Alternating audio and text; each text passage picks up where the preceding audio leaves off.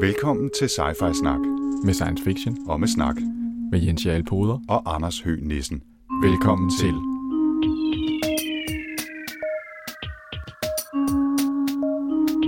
You're traveling to another dimension. A dimension not only of sight and sound, but of mind. A journey into a wondrous land whose boundaries are that of imagination. Your next stop, Sci-Fi Snak. Som altid fuldstændig uden plan for noget som helst. Det er full sucking speed ahead. Giv den gas. Øh, velkommen til Cypher Snak. Ja, velkommen til. Det er episode 23, er vi kommet til. Og den bog, vi skal tale om i dag, det er Larry Nivens Ringworld fra 1970. Og Jens, det var jo dig, der valgte en god gammel klassiker sidst.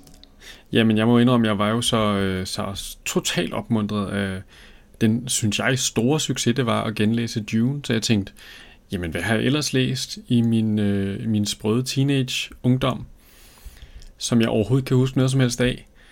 Øh, jeg havde kun et kort billede af den her puppeteer, der mister hovedet. Det var det eneste, jeg kunne huske på. Okay. Øh, men det havde også det havde sat sig fast. Og øh, så derfor tænkte jeg, at vi skulle kaste os ud i den her, øh, ja, hvad skal man kalde det? Det er jo sådan en rumopera-agtig ting fra starten af 70, eller fra 1970. Vandt jo Nebula og Hugo Awards og Locus Awards. Altså, den ryddede virkelig bordet. Den ragede øh, til Øh. sig, gjorde den. Ja, og den, øh, jeg husker, altså jeg har tit hørt den omtalt som sådan en, en stor, stor klassiker, uden rigtig at kunne huske det, men, men, men så har jeg tænkt, om det, det var nok sådan der. Øh, så derfor synes jeg, det var spændende at genlæse den. Ja, og jeg skal jo lige øh, indsparke på det her sted, at øh, jeg naturligvis også i min glade ungdom havde læst Larry Nivens øh, Ringworld. Øh, jeg tror måske, jeg har læst den to gange ovenikøbet. Jeg, jeg vil gætte på, at jeg har haft fat i den sådan i starten af 80'erne første gang, og så øh, har jeg sikkert genlæst den sådan i gang i løbet af gymnasiet også. Øh, og, og jeg synes, jeg kunne huske lidt mere, øh, primært den Ringworld, der nævnes i titlen, vil jeg sige. Øh, der var nogle detaljer omkring øh, nogle af de medvirkende og deres øh, indbyrdes forhold, som, som jeg fuldstændig havde glemt alt om. Ikke? Øh, og ikke, jeg kunne ikke huske særlig meget af plottet.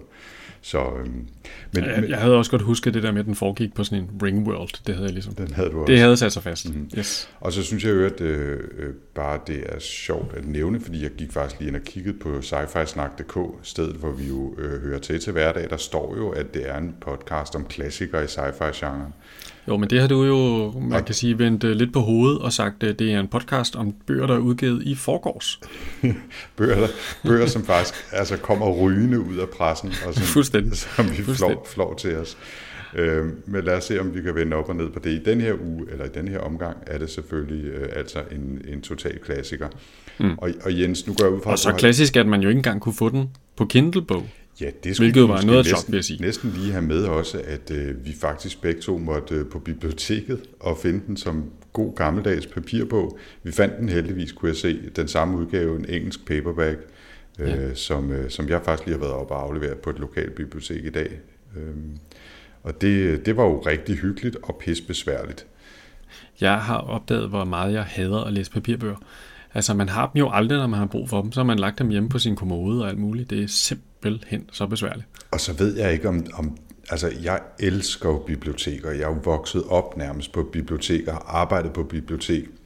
Og jeg ved ikke om, altså det må være de der 3, 4, 5 år væk fra, stort set fra biblioteksverdenen, der har gjort det, men det, der fyldte mindst 25,5 procent af min opmærksomhed hele tiden, mens jeg læste den der, det var, hvor mange andre fedtede, bakteriefyldte hænder, der har fat i den der bog inden mig.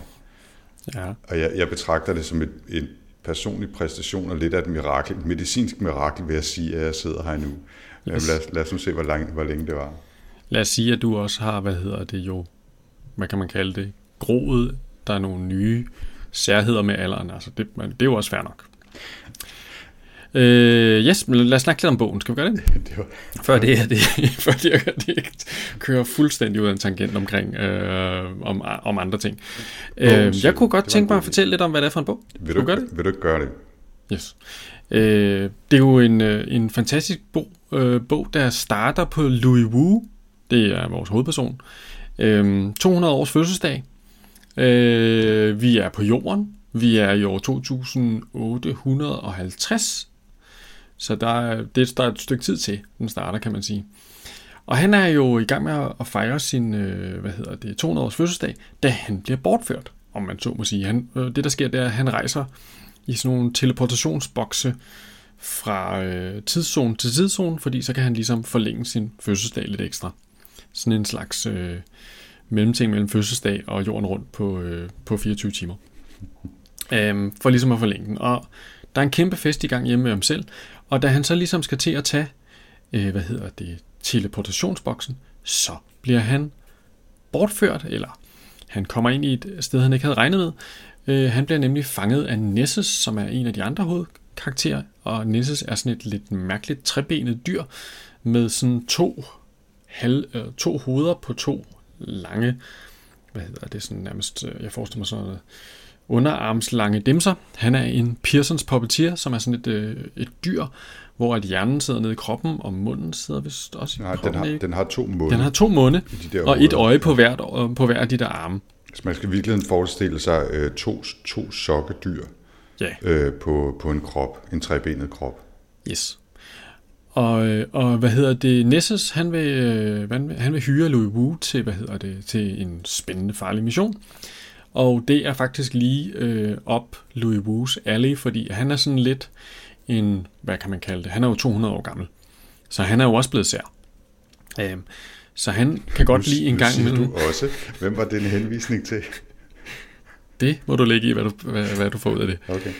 Øh, han kan godt lide en gang imellem at tage på sådan nogle temmelig lange ture, hvor han rejser ud øh, i ubekendt rumområde selv i sit rumskib. Så han er sådan lidt en eventyrtype. Så derfor er han jo super velegnet, øh, fordi han, er, han har lyst til på noget nyt og spændende, og det er det, som Nessus har brug for. Han har brug for et menneske, der kan tage med på en lang mission. Det ved vi ikke på det her tidspunkt, at vi skal afsted til den her Ringworld, men det er altså det, der sker. Øhm, ja, og, øh, og øh, så er der en masse øh, ballade om, at de får samlet det her crew. Udover øh, Louis Wu, så har vi også øh, den såkaldte Xin. Øh, det er sådan en slags øh, orange, øh, panda, tigeragtig øh, race, som har ligget i krig med menneskeheden, og de er totalt krigeriske. Sådan virkelig sådan en warrior-kultur. Jeg forestiller mig lidt sådan en blanding af en, øh, en krigerisk, blodtørstig Garfield og så en Wookie. Ja, Det, det, det er sådan, det, det kunne godt derovre af. være. Og så med de der store mærkelige ører, sådan lidt øh, sådan nogle, øh, hvad hedder det, gremlins ører på os, Ja. som han kan folde ud, når han skal høre rigtig godt efter, ellers så ligger de fladt ind til hovedet. Præcis. Han hedder Speaker to Animals. Øh, den her krigerrace, de er ledet af, af sådan en, det er kun de aller, aller fineste i, øh, af Kassin, som har navne selv, ellers så hedder de bare deres funktion. Og Speaker to Animals er en særlig, øh, har den her særlige egenskab, at han har lidt bedre impulskontrol end den standard Kassin, det vil sige, at han kan faktisk, han er sådan en slags diplomat, der kan holde sig i skinnet, hvis han bliver provokeret. Øh, og det, det er ellers meget svært for øh, de her Kassin, som ellers er sådan noget, hey, er der nogen, vi kan slås med? Så skal vi slås! Woohoo! Og, Skulle vi lige overveje og det noget? betragtes faktisk som lidt af en, øh, altså en vandære i virkeligheden at have så god impulskontrol. Altså han bliver betragtet som lidt af en særling, ikke? Og det er også er en af grundene til, at han har fået det her job med at deale med mennesker og puppeteers og andre alien-racer, som de andre bare i virkeligheden helst vil udrydde, ikke? Yes, altså det, det er sådan, det, det, er ikke så, øh, det er ikke så fint. Og så har altså, de en, øh, en, en fjerde med på ekspeditionen der, øh, en, en kvinde, som hedder Tita Brown, som, øh, som Louis Wu har et, øh, et forhold til. Og hun Ja. er meget yngre, hun er 19 eller 20 eller noget af den stil. Ja, og det er sådan lidt, er sådan lidt øh, lidt en lille smule sært, ikke? Altså, hun minder ham om en eller anden kæreste, han har haft en gang. Øh, og, øh, og hun er så til hans fest, så øh, de kommer så sammen, agtig. Og så på en eller anden måde, så viser det sig, at hun er den fjerde øh, deltager i den her mission. Og øh, efter en lang og indviklet forklaring, så finder man ud af, at Nessus i virkeligheden har kørt sådan en slags lotteriprojekt, hvor de langsomt øh, via øh, naturlig udvælgelse har fået øh, fremskaffet en race af utrolig, eller en, en, en, en population af utrolig heldige mennesker. Ja, jorden hedder- er jo totalt overbefolket. Og, Ja. og den måde, man har styret det på, det er ved simpelthen at lave sådan en slags lotteri. Og hvis man vinder i lotteriet, så må man, så må man få et barn. Yes. Og Tila, hun er femte eller sjette generation i en familie, som hver gang har vundet, vundet det lotteri og har fået et barn. Og det øh, har Nessus altså konkluderet på, at det må betyde, at hun har heldige gener. Og Præcis. derfor er hun er perfekt at have med ud på sådan en, øh, en øh, ekspedition, fordi at hendes held så vil hjælpe den og de andre ekspeditionsmedlemmer øh, på deres mission. Yes. Det er i hvert fald teori. Det Det, logik- det fungerer, og vi- det viser sig ikke at fungere sokkedyr. helt så godt i praksis, men, Ja. Men sådan er det jo. Det er i hvert fald planen. Og hvad er det så, de skal, Jens? Jamen, øh, de her øh, puppeteers, øh, vi har jo Speaker to Animals, de der Xin, de er utrolig krigerisk. Puppeteers er utrolig kujonagtige. Mm-hmm. Så hvis de øh, ser noget som helst, der har nogen som helst form for øh, risici involveret, så vil de bare overhovedet ikke have noget med det at gøre. Øhm, og det styrer nærmest hele deres samfund. Øh, Nessus er i virkeligheden sådan en slags øh, freak, også i deres samfund, fordi han for eksempel tør rejse med et rumskib. Det er der ingen af de andre, der tør. Mm. Øh, og øh, og, øh, og, og det, han er sådan en slags maniodepressiv i virkeligheden. Ja, det Øh, man, så han det må svinger, man han, han svinger mellem at være total i panik, og, øh, og så rent faktisk godt kunne fungere på et normalt niveau og tage almindelige risici, som, som, som hvad kan man kalde det, Louis Wu og, og Speaker to Animals og Tila jo overhovedet ikke regner for noget som helst. Og, og, og når du siger, at han er i total panik, så kan det altså tage form af, at han nærmest bogstaveligt talt stikker øh, sine to hoveder ned, ned under, ned under kroppen, og bare ikke reagerer på noget som helst. Fuldstændig strusseagtig, katatonia Altså, fuldstændig går i koma, ikke? Jo, jo. Øh, Det er jo et karakteristisk, kan man sige, for de her puppeteers, øh, den race og deres kujonagtighed, at de har bygget noget teknologi, som er virkelig, virkelig godt god til at beskytte dem. Mm. Altså deres rumskibsskrog er for eksempel fuldstændig uigennemtrængelige for alt muligt, og derfor kan de sælge dem til alle mulige andre raser, og de har, har også udviklet nogle nye øh, fremdriftmidler, øh, nogle hyperspace-motorer, som er, som er super gode og meget bedre end, øh, end den forrige generation. Men det, det er meget karakteristisk for dem, kan man sige, at de laver de her teknologier, som er virkelig højt udviklet, nærmest udelukkende for at beskytte sig selv og for at kunne stikke af hurtigst muligt. Ikke? Yes. Og, øhm, og det er jo i virkeligheden der, så, der hvor vi, øh, kan man sige, øh, selve missionen begynder at blive beskrevet, fordi at øh, Speaker, eller slået Nessus her, den her puppeteer, vil have dem med ombord på denne her fantastiske, øh, utrolig hurtige, øh, hvad hedder det, øh, Rumskib. hvad hedder det, rumskib hedder det. ja, svære ord, som vi ikke bruger så meget, når man laver sci-fi podcast. Jeg skulle lige til at Øh. sige det fuldstændig out of mind. ja. Øh, og, og denne her, den kan altså flyve 400 gange så hurtigt som noget som helst andet skib. Så ting, der er meget, meget langt væk, kan de lige pludselig reelt set komme ud og besøge. Og det de her, hvad hedder det, øh, puppeteers så har opdaget, det er jo den her Ringworld. Mm-hmm. Surprise, surprise. Øhm, og den er jo så sådan en, en, hvad hedder det, en gigantisk, hvad hedder det, øh, øh, konstruktion, Øh, Larry Niven, han snakker selv om, at han, han har opdaget, han ligesom havde fundet på ideen som sådan en mellemting mellem det, man kalder for en Dyson Sphere, som er sådan en idé om, at du har en, i stedet for at øh, du har en sol inde i midten og så nogle planeter omkring, så skal man bygge en helt skal omkring solen, så at man får så meget som muligt ud af solens brandkraft. Bla bla bla. Mm-hmm. Men ideen her er jo så at sige, at i stedet for har vi lavet et bånd, der går hele vejen rundt om en sol, og som så øh, drejer rundt og skaber tyngdekraft, og så lever man sådan på indersiden af det her bånd. Men, men det bånd har stadigvæk en helt kolossal stor areal, en stor overflade, og kan udnytte meget, meget, meget, meget mere af solens energi, end vi kan på en lille sølvplanet, som fylder altså en meget, meget lille del af, øh, af det øh, Ja. område, som solen skinner på. Ikke? Ja, altså, det er jo sådan noget med, at, øh, at, øh, at om overfladearealet på den her Ringworld er sammenligneligt med 3 millioner jordstørrelseplaneter. Ikke? Altså, hallo. Der er plads til at, at, Der er plads til at, begejstring. at, at udvide med en, øh, med en udstue. Ikke? Altså, det er jo helt fantastisk. Men, men før vi fortaber os i, øh, i ringverdenen selv, øh, så skulle vi måske sige, at øh, de her puppeteers gerne vil sende en mission derud, fordi de har fundet den, de har sendt nogen derud tidligere, som har sendt noget information tilbage, men de har ikke nogen kontakt med dem, de ved ikke, hvem der har bygget den, øh, de ved ikke, hvem der bor der, de ved ikke, øh, om det er en trussel, eller om det er potentielle handelspartnere, eller, eller noget som helst, og det er i virkeligheden derfor, de gerne vil sende den der ekspedition ud med det nye rumskib, som i øvrigt hedder, hvad det hedder, Lying Bastard, eller noget af den stil. Ja, øhm, og, øhm, og simpelthen en, en, opdag, en klassisk opdagelsesekspedition. Ikke? Hvad er det for noget? Hvad sker der derude? Er der nogen, vi kan handle med, eller skal vi, øh, skal vi gå i krig med dem, eller flygte fra dem, eller hvad skal der ske?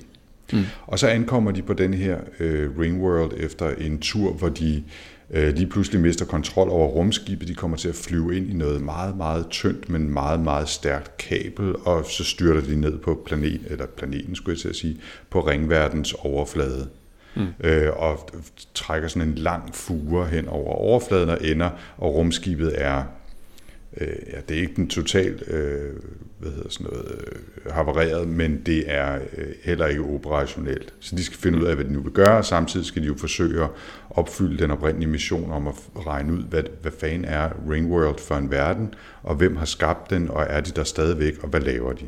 Mm. Øh, og så hopper de på flycycle, som de hedder, sådan en slags øh, øh, svævemotorcykler med antityngdekraft indbygget. Virker, sådan en kunne jeg egentlig godt tænke mig.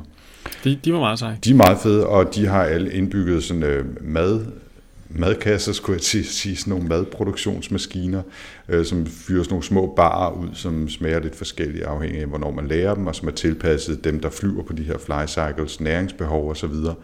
Og så øh, beslutter de sig ellers for at drage ud mod randen eller kanten af den her ringworld, altså rejse på tværs, kan man sige, øh, fordi de skal jo gøre et eller andet, og de satser på, at hvis der er nogle eksisterende teknologier, nogle, nogle rumstationer på Ringworld, som måske ville kunne hjælpe dem med at, at få deres gamle rumskib op og flyve igen, eller de kunne finde et nyt, så, så vil det være der ved kanten af Ringworld, det skal ske. Og det er derfor, de vælger at tage den vej på ja. deres fly cycles.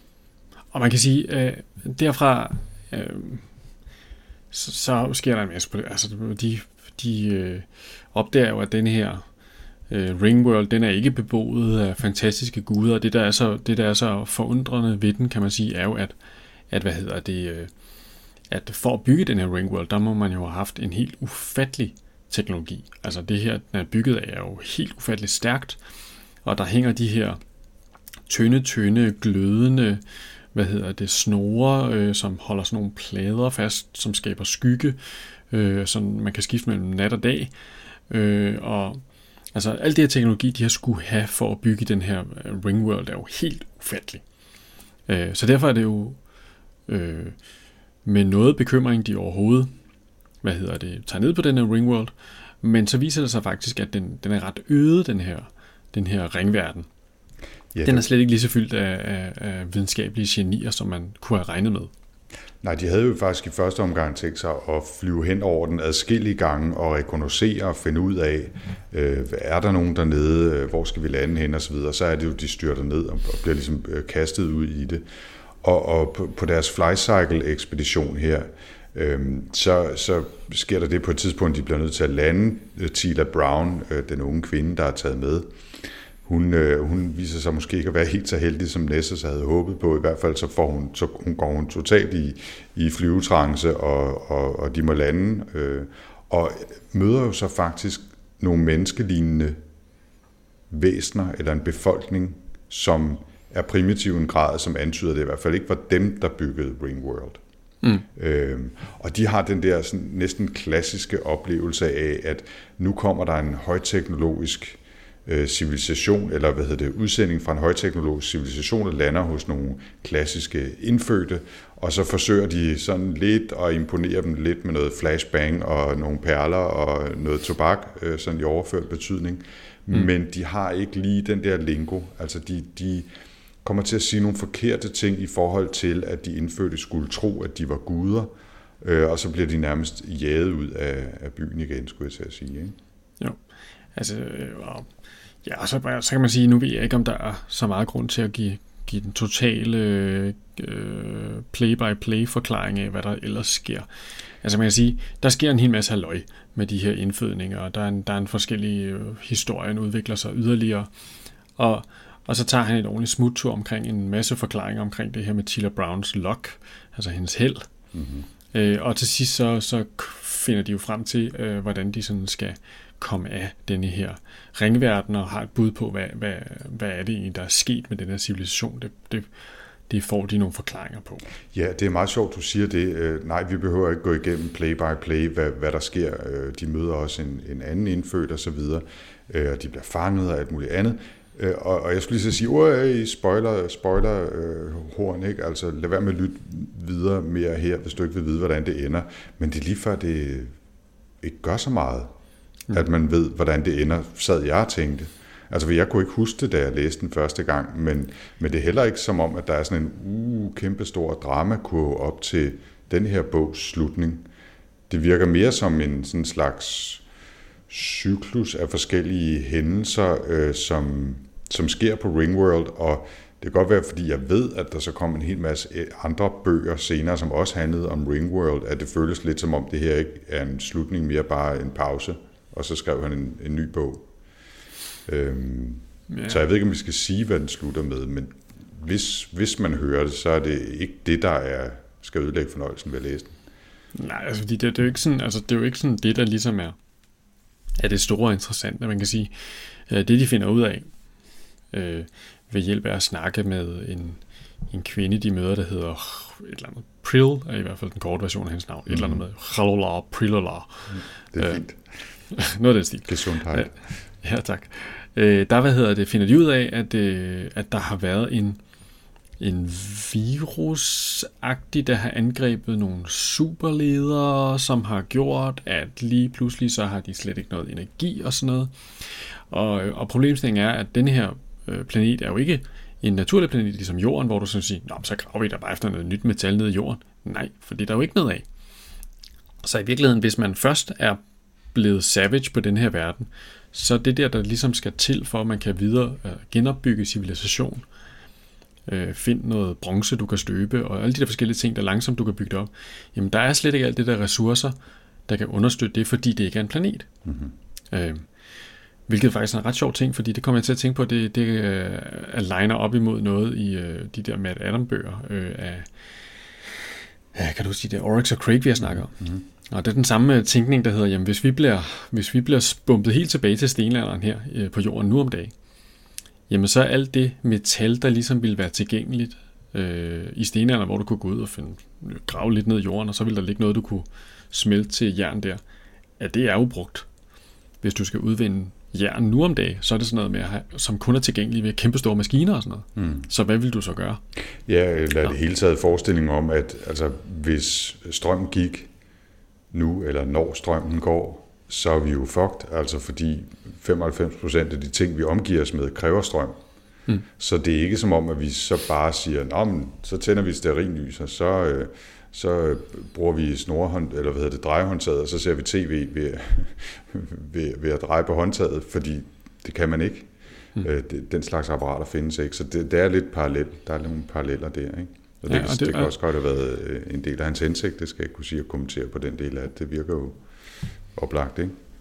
Men det er i hvert fald, det er i hvert fald synes jeg, ret spændende parallel til nogle af de der sådan lidt apokalyptiske øh, bøger, der ligesom viser det der med at sige, at man kan godt have en super øh, civilisation, hvis man, men hvis ikke der er, hvis man kan sige, steppet fra at være savage til at blive civiliseret, at det er for højt, jamen så kan man ikke kravle op igen. Så hvis man engang er blevet skyllet ned, eller banket ned, ja, så kommer man ikke tilbage. Og det er det, der er sket med de her civilisationer. De lever ligesom på resterne af den tidligere civilisation.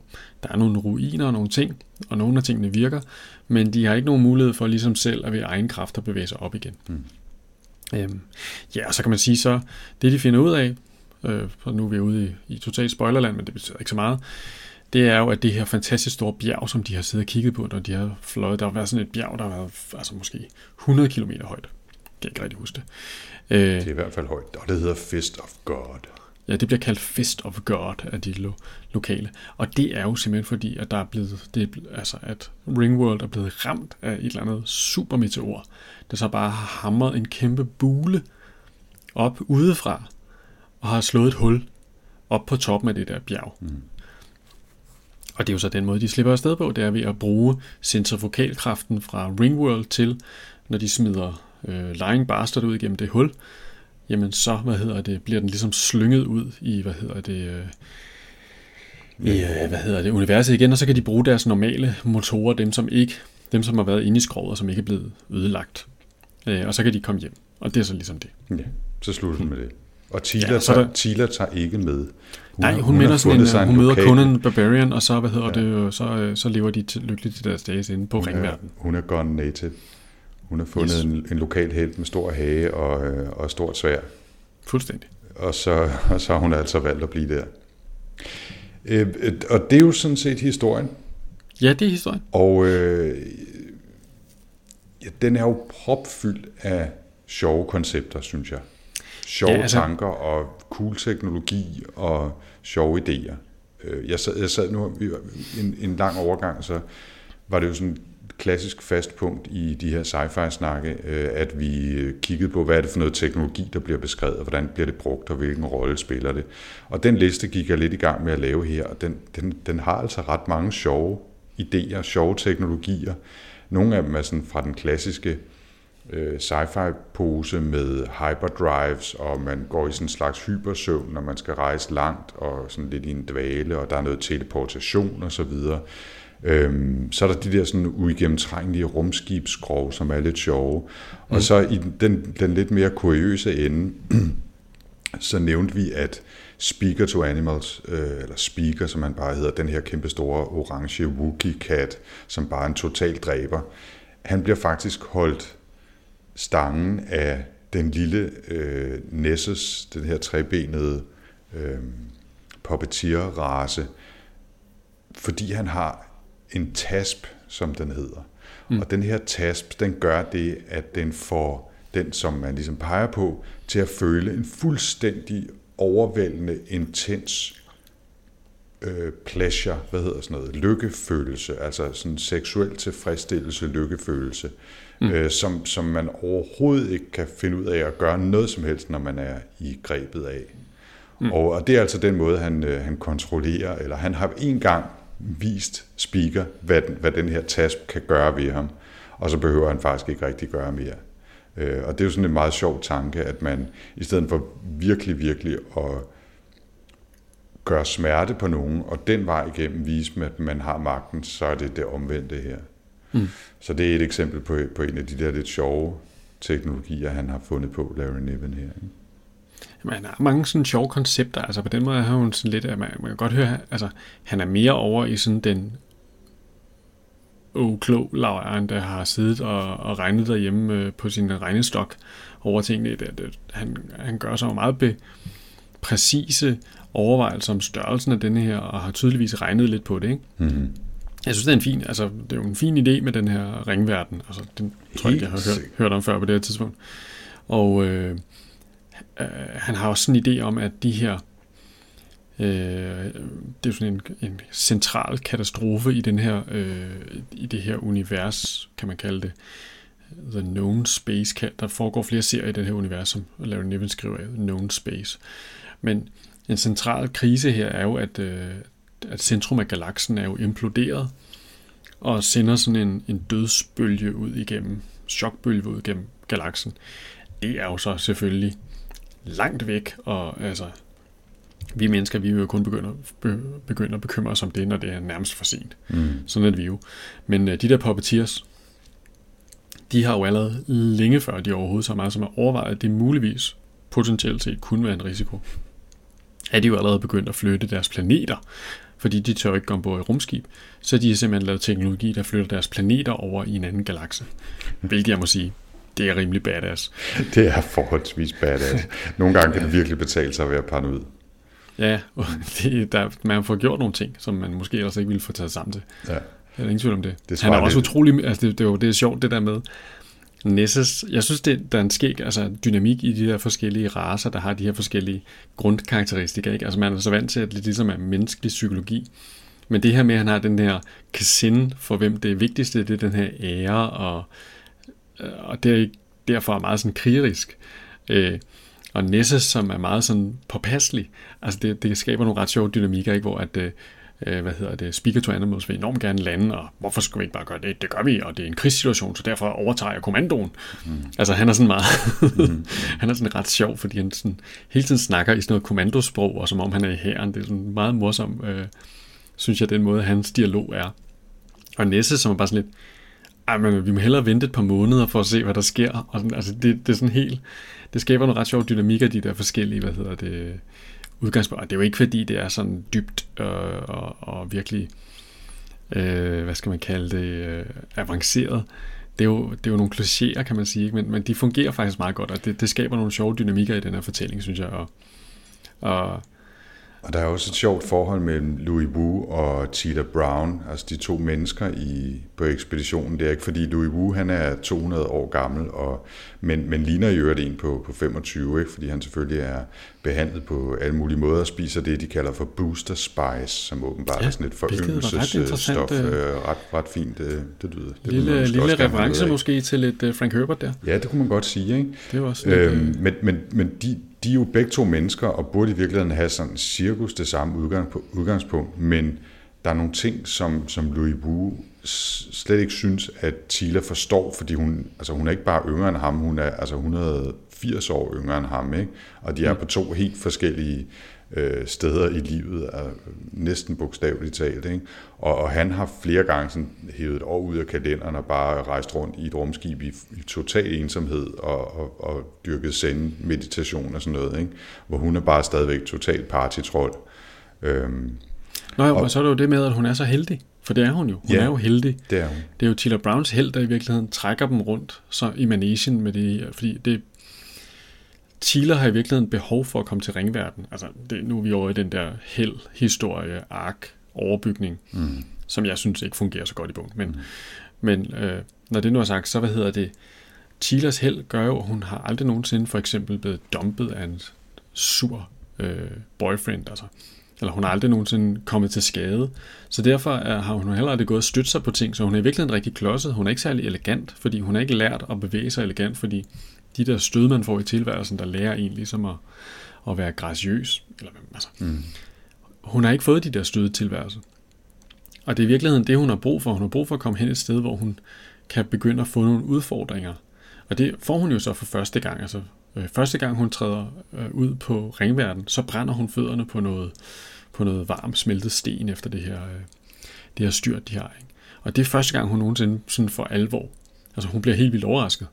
Og Louis Wu er bare sådan lidt, hvad laver du? Man går, man går sgu da ikke bare ud på en planet uden beskyttelsesdragt og uden uh, pressurized suit og sådan noget. Hvad tænker du på, dine spasser? Uh, og bliver skide sur på hende, ikke? Mm. Og hun er bare sådan lidt, jamen hvad sker der? Der sker jo ikke noget. Hun, så på den måde hun sådan virkelig sådan flipper happy-go-lucky, ikke? Jo, jo, men det, og, og det giver jo meget god mening. Det er jo sådan en, en ting, man, øh, man, øh, man selvfølgelig kender fra sig selv, eller hvis man har børn måske ikke. Altså, de skal jo opleve, at når ja, men hvis, man, hvis man rører ved noget, der er varmt, jamen, så kan man risikere at brænde sig, og så gør man det ikke igen. Og hvis man ikke har oplevet det, jamen, så, hvordan fanden skulle man så vide, at man risikerer at brænde, brænde sig?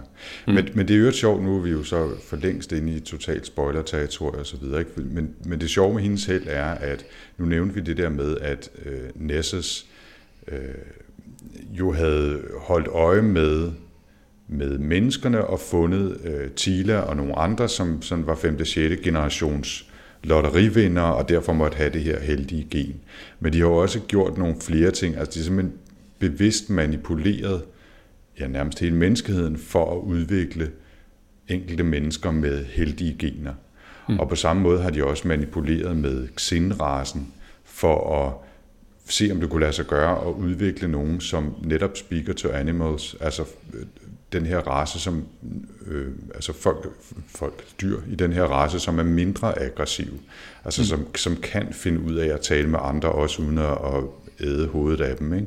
Mm. Så, så de i virkeligheden, det kan godt være, at de er totalt øh, paranoide og, og kujonagtige, men de går altså ikke tilbage fra, øh, holder sig ikke tilbage fra at manipulere med andre raser efter eget for godt befinde, eller som du siger, hvis de er bange for at blive opslugt i en eller anden øh, chokbølge fra en galaktisk eksplosion, jamen så bygger de noget, der gør, at de kan flytte deres planeter. Mm. Altså de, de er i virkeligheden ultra cool. Mm. men måske heller ikke med sindssygt mange moralske skrubler over for andre raser. Det kan man ikke sige. Det kan man ikke sige. Yes, men, øh, Skal men vi- ellers altså, man kan bare sige, det er jo sådan, altså, altså oplevelsen er jo at læse en klassisk sci-fi bog, ikke sådan en rigtig old school øh, med rumrejse, altså det er sådan en old school rumopera, ikke? Altså, så, og, og nogle gange sidder man og tænker, men det er sådan lidt let i det, ikke? Altså, men, men det sgu også meget cool på en eller anden måde. Ja, men, men, men, men det, der er vi jo allerede i gang så småt med at fortælle lidt om, hvad vi har oplevet den her mm. bog, eller hvad vi synes om den, og jeg ved ikke, øh, om, om du vil have lov til at lægge ud nu, hvor du er startet. Jo, altså jeg sad ikke sådan og tænkte, wow, hvor føler jeg mig beriget efter den her bog. Og det, det tror jeg, fordi at det, det, der er øh, opfindelsen i den her bog, det er det, der er på forsiden og i titlen, det er den her idé om den her Ringworld, og så er det lidt hyggeligt og lidt sjovt med de her aliens, der så øh, er på tur, om man så må sige. Ikke? Øh, men, men Aliens altså, på udflugt. men altså, det er jo en lidt vanskelig historie, fordi øh, der er jo ikke rigtig nogen sådan rigtig konflikt i historien. Vel? Altså, man, man, man sidder jo aldrig og tænker, at øh, de for alvor er i en eller anden form for alvorlig livsfare. Eller, altså, det, på den måde synes jeg ikke, det er sådan, er, er sådan en, hvor man sidder og tænker, åh, bare de overlever. Øh, på den måde er det ikke, altså det er sådan en strandet på en meget, meget stor øde ø, kan man sige. Ikke? Øh, men, men det føles ikke som så farligt. Øh, Mm. Der er ikke så meget konflikt, og der er ikke så meget drama og så meget spænding i den, synes jeg.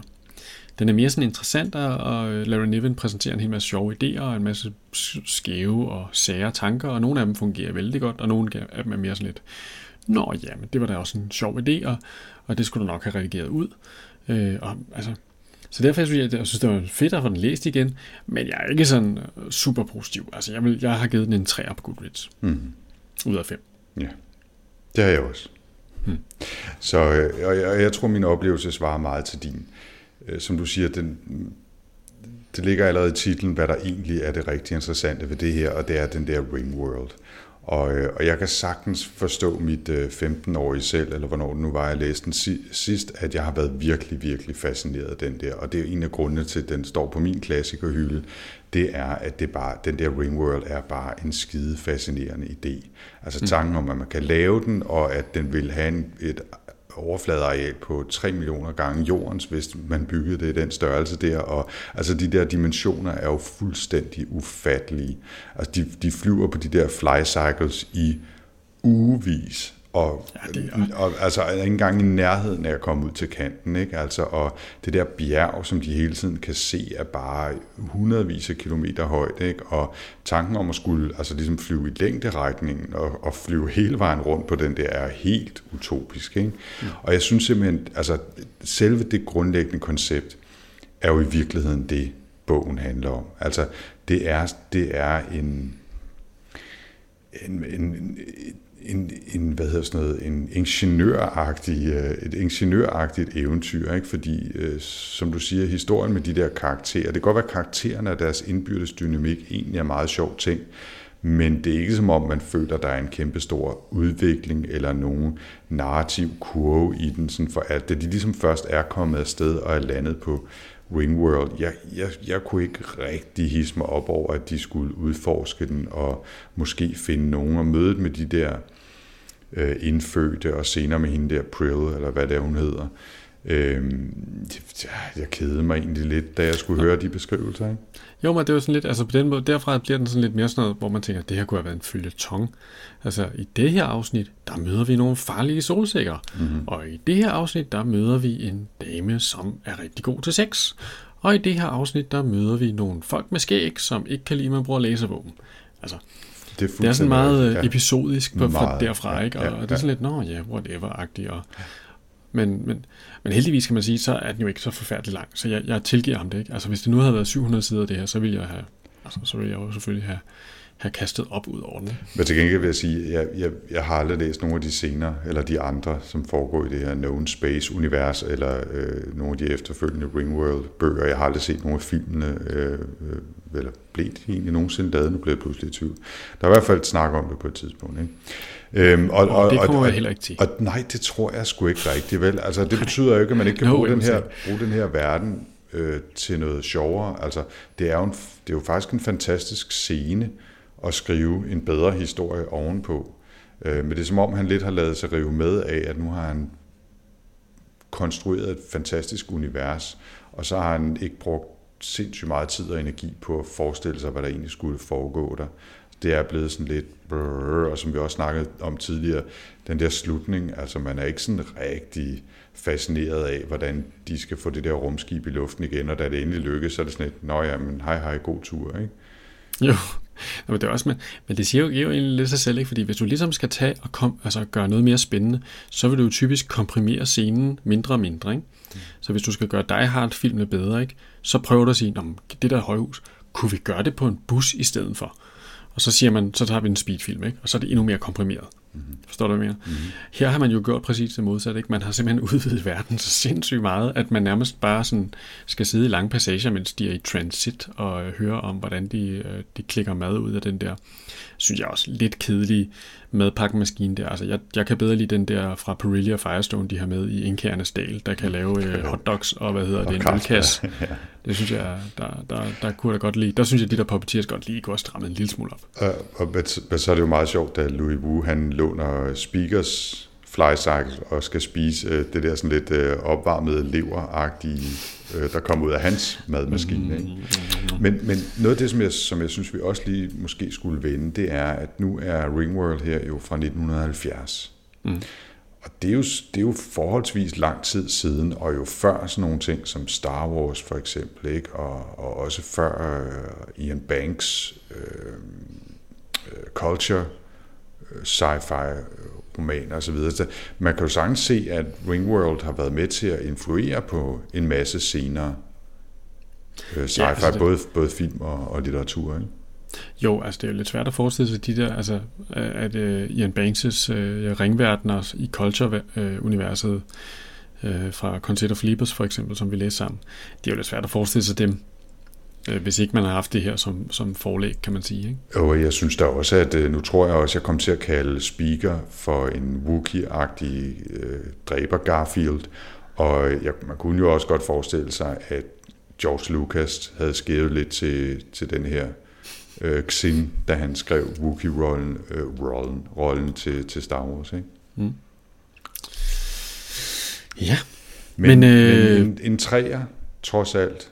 Ja, øh, altså, det var ikke sådan, at jeg sad og tænkte, åh, hvordan hvordan kommer jeg igennem det her? Altså, Nej, jeg var men, ikke sådan deprimeret undervejs. Jeg synes, det var sådan okay. Ja, det var, det var ganske underholdende. Det var men, hyggeligt. Men ikke, ikke ja. sådan noget verdens- eller bevidsthedsudvidende. Men jeg synes, øh, eller lad mig spørge dig, øh, synes du, den fortjener sin rolle på klassikerhylden?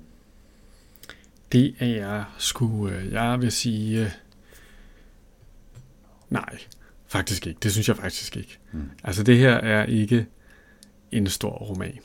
Og jeg synes, den holder øh, jeg synes simpelthen ikke, den har dybde nok. Altså, så skal det være fordi, at vi har den oppe på linje med, at vi så har sådan noget H.G. Wells tidsmaskine, altså, som jo heller ikke er særlig spændende, men det var jo sådan den første bog om en tidsmaskine. Mm. Og så, så skal det være derfor, så skal det være, fordi vi samler på sådan nogle første slags af. Øh, jeg synes slet ikke, den er klassiker på samme øh, øh, linje som øh, The Forever War og og June, som jo er før, øh, og eller sådan omtrent samtidige romaner, ikke? Altså det er slet ikke.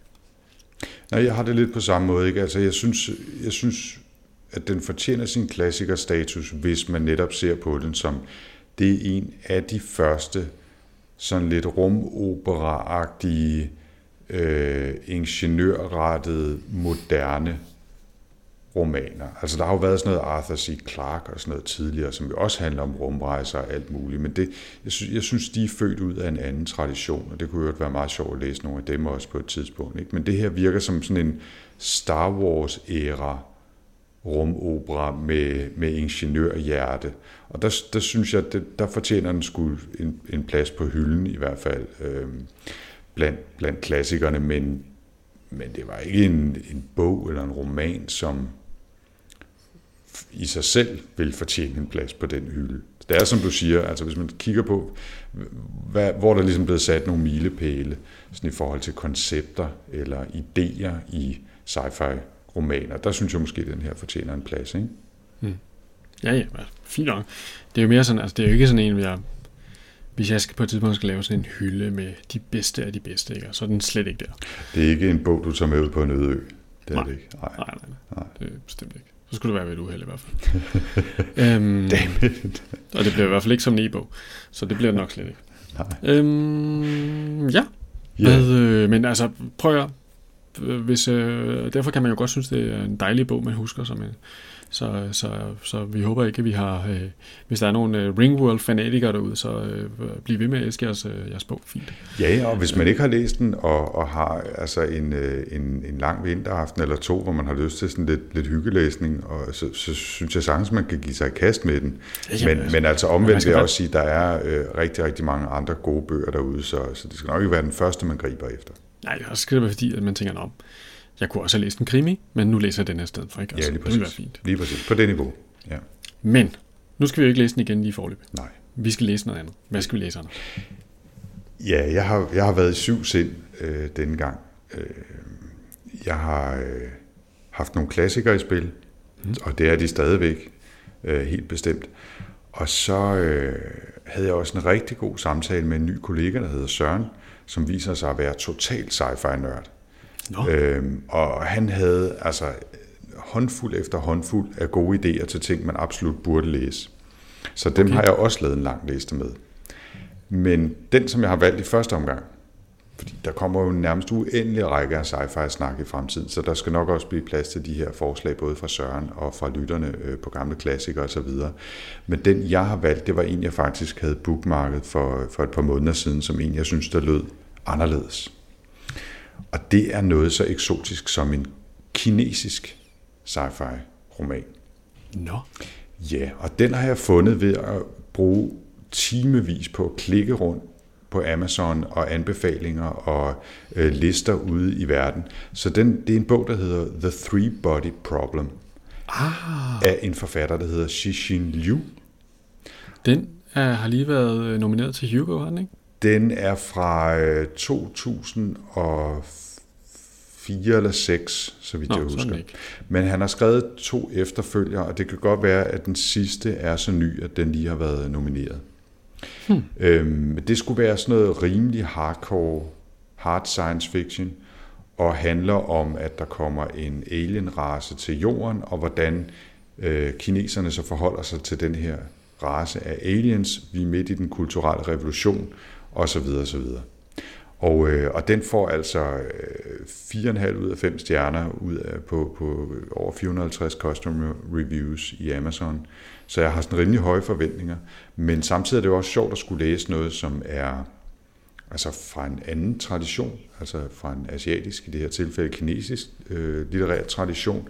Og så har vi selvfølgelig den udfordring, at den bliver læst i en oversættelse til engelsk, øh, og, og så skal den jo så fortolkes igennem vores danske hoveder. Ikke? Men altså, jeg, jeg, jeg glæder mig lidt til at, at prøve kræfter med den her, fordi jeg tror, det er noget anderledes. Det lyder rigtig spændende. Det vil jeg glæde mig til. Ja, så jeg ved ikke, hvordan man udtaler sig, undskylder på forhånd, ikke? men altså Xixin Liu, C-I-X-I-N-L-I-U hedder han, og øh, bogen hedder Three Body Problem. Fedt. Nå, det glæder mig til.